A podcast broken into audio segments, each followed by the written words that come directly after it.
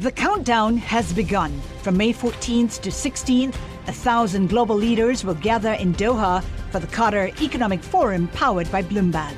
Join heads of state, influential ministers, and leading CEOs to make new connections, gain unique insights, and uncover valuable opportunities in one of the world's most rapidly rising regions.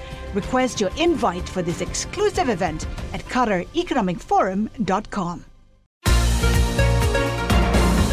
Welcome to the Bloomberg P&L podcast. I'm Paul Sweeney along with my co-host Lisa Abramowicz. Each day we bring you the most noteworthy and useful interviews for you and your money, whether you're at the grocery store or the trading floor. Find a Bloomberg P&L podcast on Apple Podcasts or wherever you listen to podcasts, as well as at bloomberg.com. Well, as the coronavirus and the spread of the coronavirus continues to extend a pall over the economic outlook globally, investors are really looking towards central governments for some type of fiscal stimulus. It can't just be lower rates. And in fact, today the UK announced a $39 billion stimulus package. That's hours after the Bank of England cut interest rates. So the UK doing their part. The question now for markets is what will be the U.S. response? Uh, to get a sense of that, we welcome our good friend Marty Schenker. He's a chief content officer for Bloomberg News. He joins us here in our Bloomberg Interactive Broker Studio. So, Marty, it seems like today, maybe even yesterday, the market's been sitting there saying, okay, United States government, where is our fiscal response here? We've seen the Fed do their emergency rate cut. We're probably going to get more rate cuts coming up. But what's the fiscal response? What do you think is going on down in Washington? Well, uh, Paul, I, have to say it's uh, not necessarily a a stimulus deficit, it's more of a leadership deficit. Uh, we were talking before we went on the air about uh, the TARP experience that uh, in 2008 when basically the markets were telling the government to get its act together, and in fact it did. Um, and uh, by all accounts, it helped rescue the financial system from ruin. Uh, you are not getting a sense of that kind of leadership out of Washington, and it's both the White House and Congress. It's not just a, a Donald Trump issue. So we saw over in uh, Europe, we saw in England, there was a coordinated effort between the central bank there that cut uh, cut rates by 50 basis points, an emergency right. rate cut, but that also opened up a, a, way to to give bridge loans to businesses suffering in the wake of the coronavirus induced slowdown. What are people hoping for from President Trump and from Congress? Well, I think that they want a uh, you know, there's this notion of micro targeted uh, responses, but it's more a series of micro targeted responses for small businesses that have to close down to be able to get credit. It's also uh, the ability to make sure that people get paid if they're forced to be at home for caregiving or because they're self quarantining themselves. So, I mean, it's what what they really need is a bipartisan agreement on which kind of measures the government should take, and for people to put aside their partisan difference, differences and come up with a rational plan. The problem is that Washington has become so dysfunctional. There are reports that Donald Trump will refuse to sit down with Nancy Pelosi because of the uh, the impeachment vitriol that that created such bad feelings between the two of them, which is ridiculous in a situation like that. But I think you're seeing that in the markets. So we have heard, I guess, of a payroll tax cut. And have you heard anything out of Washington that gives you confidence that we may have a TARP-like product or, you know, kind of piece of legislation that would really be all-encompassing and really address the issues that you just outlined? Well, I, I don't get a sense, and I mean, we all s- sitting in New York get the same feeling that there is not that sense of urgency um, because of the uncertainty over the effects of the virus. We've never seen anything like this before, but there is definitely no indication. Right now, Congress is uh, scheduled to go adjourn um, this Friday. And the optics of the Congress leaving town um, without ha- having done anything uh, uh, to promote some sense of stability is just breathtaking to me. Meanwhile, this is an election year, and we are getting the campaign uh, ramping up on both the uh, part of former Vice President Joe Biden as well as Bernie Sanders. And Biden is becoming the very clear frontrunner. It's getting very difficult to see how we are going to see a Bernie Sanders Democratic candidate. I would say it's virtually impossible. Okay, it's virtually impossible. So, what's the playbook going forward? How likely is it? Have we heard anything about Bernie Sanders perhaps uh, conceding? And having his well, supporters go behind Biden? I, I don't have any reporting of my own. I just have, you know, my guess is that Bernie Sanders is definitely going to stay in this race uh, through next Tuesday. He will absolutely be vigorous in the debate Sunday night. And I think it's an important that he do that. You know, a, a number of the surrogates of Bernie Sanders are making the point that Joe Biden has not been vetted um, in that kind of situation. When you have one on one Bernie Sanders against Joe Biden without a studio audience, which is what's going to happen this Sunday, you will get a very granular examination of policy differences. And I think Joe Biden's ability to explain those differences is, is going to be a major issue people are not that focused on the election per se and some of the issues that, that they have been harping on. I mean, gun control, a very big issue, and yet hard to sort of make that an issue when people are holding up and quarantining themselves. How important is it for the Democrats to come up with some sort of cohesive either strategy with respect to the coronavirus or a message or, or something on that front? Well, I would say it's actually one step above that. It's a question, as we discussed, leadership and I think that the Democrats, their strategy is they need to de- obviously defeat Donald Trump, but they need to do it by contrasting their approach as leaders of a government entity. And I think Joe Biden, his ability to stand above the fray and show real presidential quote unquote leadership is what's going to carry the day for him. The election is still seven, eight months away and a lot could happen in those seven or eight months. So uh, this this I, it seems to me it will be a Biden Trump race, and it's going to be the ability of people to perceive leadership that's going to determine who is our next president. So, how much of, of a risk is this to President Trump, this coronavirus? Because one could argue to date, we haven't necessarily seen the leadership from the White House that perhaps is needed. Well, this is the, you know, a number of people, I'm not inventing this, this could be the uh, Katrina moment for Donald Trump.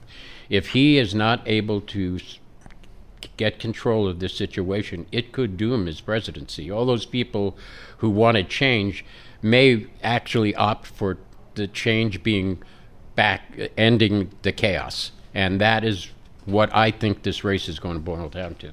Marty, you've uh, you're a chief content officer. You're the person uh, at the top. How many times have you washed your hands today?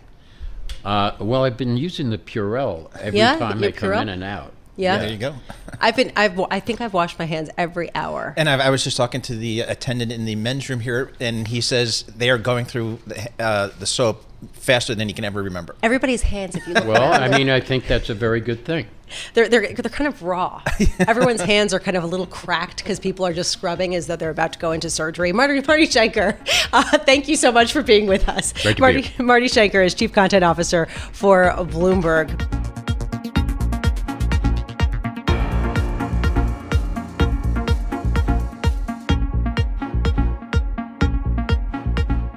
Well, it seems to be a race as to how quickly Wall Street strategists can downgrade their expectations for earnings.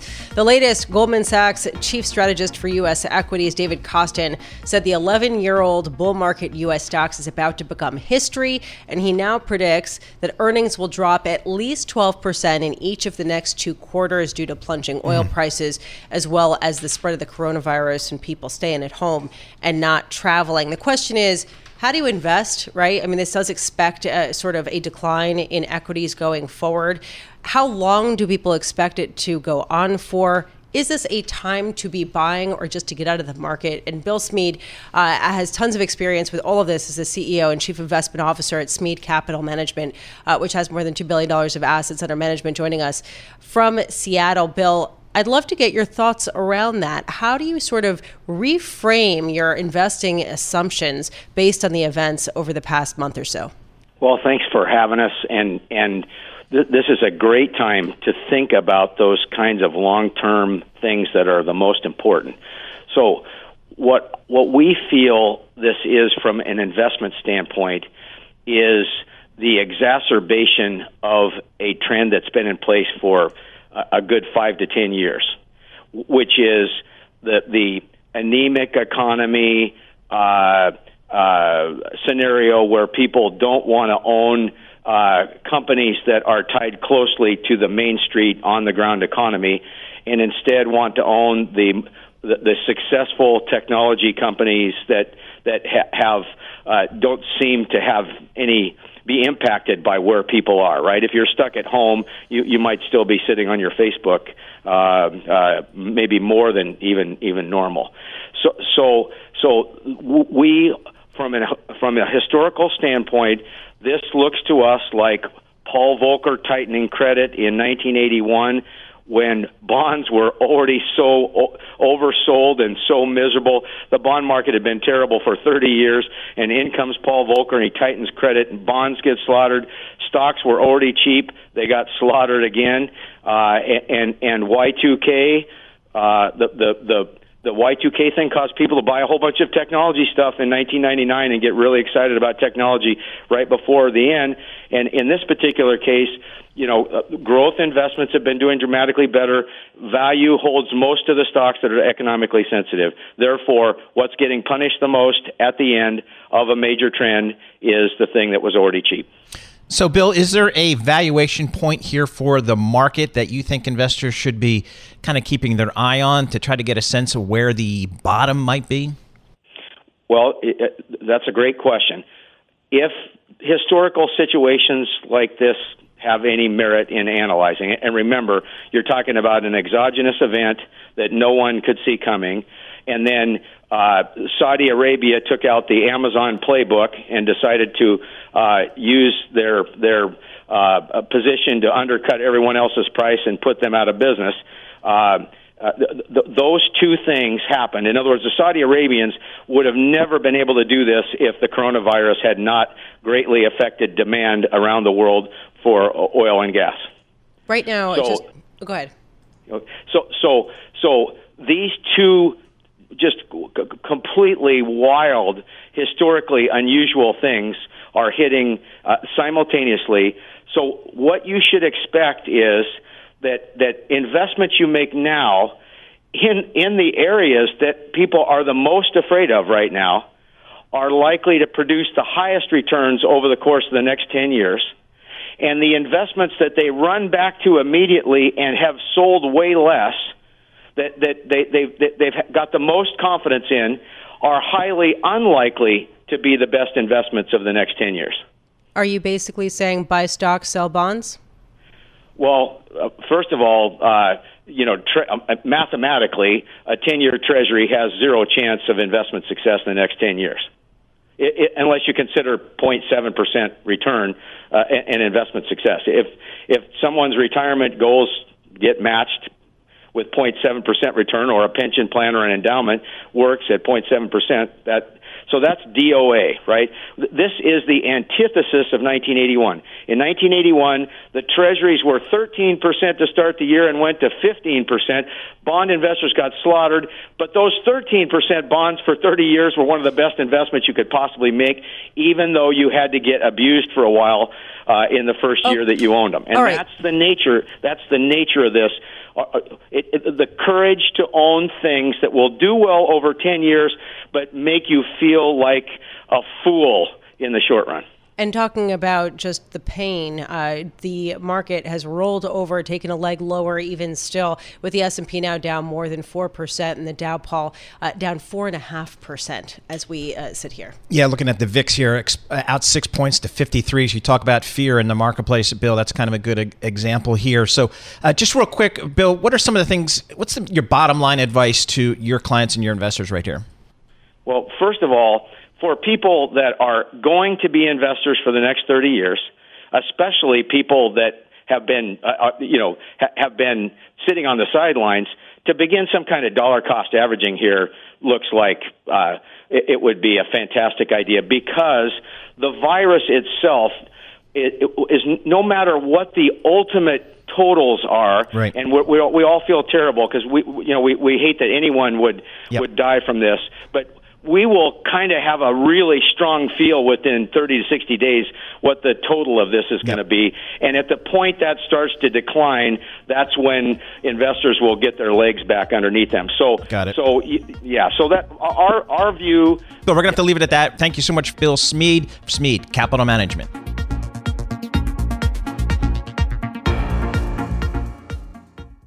The countdown has begun. This May, a thousand global leaders will gather in Doha for the Qatar Economic Forum powered by Bloomberg, held in conjunction with our official partners, the Qatar Ministry of Commerce and Industry and Media City Qatar, and premier sponsor QNB. Join heads of state, influential ministers, and leading CEOs to make new connections and gain unique insights. Learn more at QatarEconomicForum.com.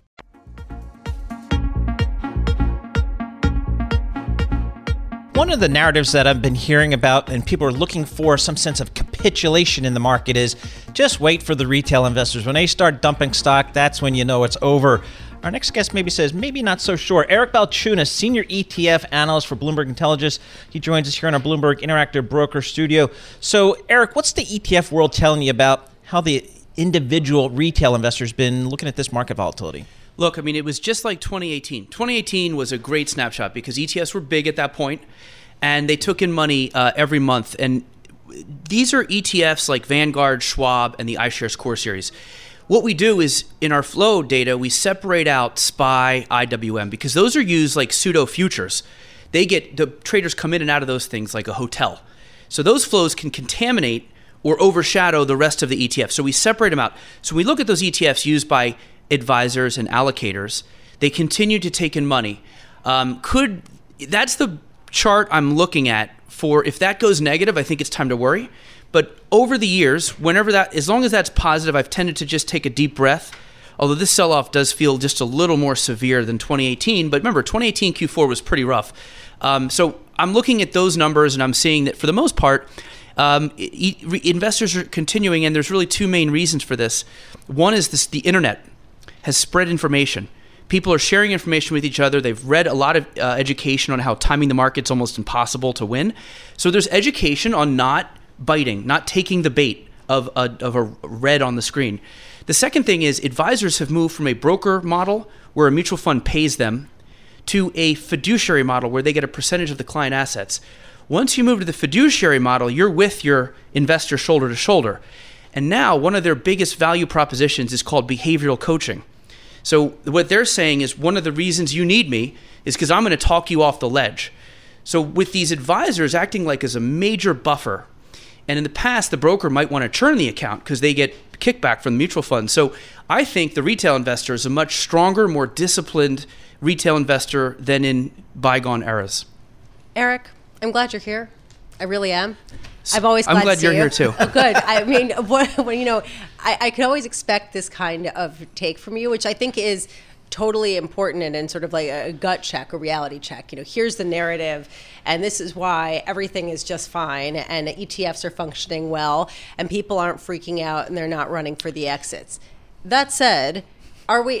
I'll present the other comes. side. Here it I mean, comes. they're- they're- Killjoy. they're not- That's my nickname for her, Killjoy. Yeah. well, like for him, it's everything is fine, guy. I will say though that there is a question, first of all, of whether the real shifts in allocations are going to be the real issue here. Basically, are we going to see people move their 401ks or change their allocations or sort of become more risk off and risk averse, and that that's really uh, the type of tweaking and changing that's really going to have an effect on markets. It's not going to be this.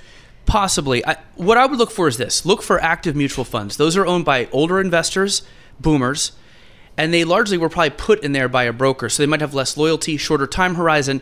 I'm watching those flows. You could see some selling pressure if we saw if we see major outflows in 2018.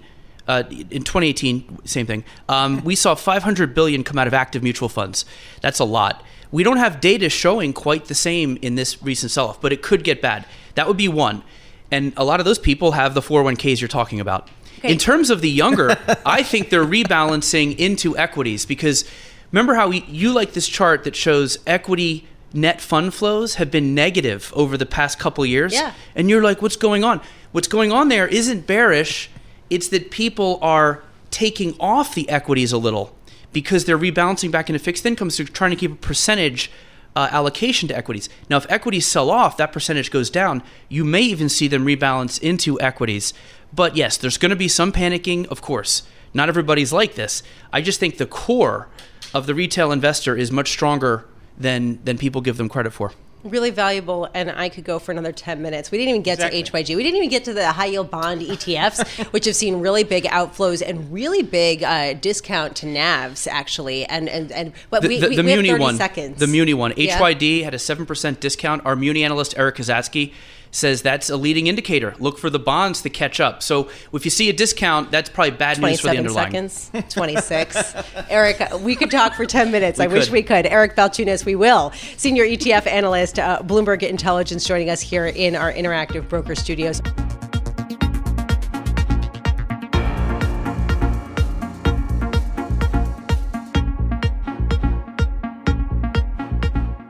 Sort of like a game of whack a mole. Where do you look first? Do you look at the coronavirus, the progression of the disease, where it's spread, the fiscal response to it, or do you look at the price of oil, which is down yet again today, now $33.37 a barrel, traded on the NYMEX as the price war wages and, and, and, and rages on, I should say, between Saudi Arabia and Russia? Let's focus on that right now. And we're lucky to have Dr. Ariel Cohen, Senior Fellow at the Atlantic Council founding principal of international market analysis, uh, and also uh, he, of course, is a frequent contributor to this show. Joining us from Washington, D.C. Can you give us a sense, Ariel, of just how long this price war can go on before we see a complete rearranging of the oil-producing nations in terms of both their economies as well as their power relative to each other? Well, uh, let's start with the last part of what you said. I think the rearrangement is underway.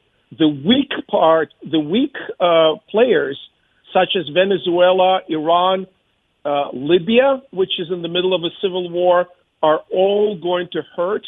Whereas um, the United States uh, shale patch, uh, which has high production costs, uh, really needs to e- re-examine uh, its uh, capex.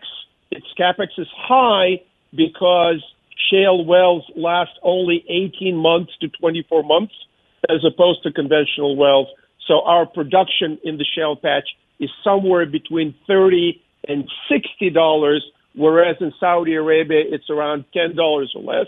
Or and in Russia it varies greatly, depends uh, on a structure and a location, uh, from 10 or 15 dollars for established fields to as high as 65, 75 and more uh, dollars uh, a barrel cost uh, in Arctic offshore uh, sh- uh, continental shelf. Uh, so, so the ones with the longest um, uh, breathing space for, for this war are the Saudis. Uh, on the other hand, the Saudis have also a higher balancing point uh, for their budget. They need something like seventy dollars uh, a barrel uh, price uh, to balance their budget. So it's a very, very complicated competition. And I think at least a quarter, uh, the Saudis are trying to force the Russians uh, to the negotiating table, as well as to force some of our uh, shale production to shut down because uh, they're losing money uh, when the oil price is so low. Uh, in the worst case scenario, if the coronavirus causes a global uh, recession, um, it can go two or three quarters. So hopefully, God willing, by the end of the year, at worst case scenario, uh, or Q1 21, we will see an improvement. So, Dr. Cohen, when this news broke that Saudi was essentially starting this price war, ramping up production, I was really shocked because I, I just, when I kind of did the math and thought about the near term costs for the potential longer term gains, i.e., weakening some of the weaker players, most notably maybe the U.S. shale business, the math just didn't seem to work. Were you, how surprised, if, if at all, were you about what's going on uh, with Saudi Arabia and now Russia? Yes, but uh, I would um, say it differently. I would say the Russians were the ones who started this war. The Saudis uh, proposed uh, a cut, um, 1.5 million barrels. The Russians didn't agree to that. Um, and uh, Rosneft, the Russian state uh, oil company, uh, the behemoth, uh, was upset because the U.S. is sanctioning uh, them for uh, selling Venezuela oil. Uh, there's also friction between Rosneft, uh, the Russian national oil champion, and Saudi Arabia, competition for markets in India and Eastern Europe. So the blood between Moscow and Riyadh uh, was bad, uh, and the ones who fired the first shot are the Russians, uh, keeping in mind that they are really upset that the United States managed to surpass both Russia and Saudi Arabia as being a number one producer of oil at 13 million barrels a day. Ariel, you testify in front of Congress. You've consulted uh, with the Senate, the House Judiciary Committees. I'm trying to understand what the U.S. response is to all of this, if anything, given the fact that Russia's aggression and, frankly, anger was really directed at the U.S. shale patch. Uh, we can continue uh, limit Russian uh, ability uh, to develop uh, its offshore uh, oil resources, which are quite considerable. I'll remind our listeners that Ros- the same Rosneft that uh, destroyed the OPEC Plus agreement between Russia and Saudi um, was the one that several years ago uh, did uh, an agreement with Exxon, uh, getting Exxon's technology to develop its offshore uh, resources. So that's important for them. Russian uh, oil basins are mature. They don't have a lot of new uh, and cheap uh, reserves to develop. Whatever is greenfield in like eastern Siberia, uh, it's um, in the middle of nowhere with no infrastructure. Uh, they need new pipelines, and in the long term, they have another problem because of the global warming. The tundra, the permafrost, is melting, and a lot of Russian pipelines, uh, both oil and gas, would start to sink so that would require a huge capex. So even the Russians need oil prices. And one one more thing, they said they have six years, uh, six years uh, to sustain oil prices at twenty five dollars a barrel. Yes, they have reserves. They have 125 billion uh, in uh, the national uh, oil fund uh, and whatnot. But I do not believe for a moment that this uh, low oil prices, let's say 25 to 30, will sustain itself for more than one year. Dr. Ariel Cohen, thank you so much for joining us. We always appreciate your perspective on global markets. Uh, Dr. Ariel Cohen, he's a senior fellow at the Atlantic Council, also founding principal of international market analysis based uh, in Washington, D.C. Thanks for listening to the Bloomberg P&L podcast. You can subscribe and listen to interviews at Apple Podcasts or whatever podcast platform you prefer. I'm Paul Sweeney. I'm on Twitter at PT Sweeney. I'm Lisa Abramowicz. I'm on Twitter at Lisa Abramowicz1. Before the podcast, you can always catch us worldwide on Bloomberg Radio. The countdown has begun. From May 14th to 16th, a thousand global leaders will gather in Doha for the Qatar Economic Forum powered by Bloomberg. Join heads of state, influential ministers, and leading CEOs to make new connections, gain unique insights, and uncover valuable opportunities in one of the world's most rapidly rising regions. Request your invite for this exclusive event at QatarEconomicForum.com.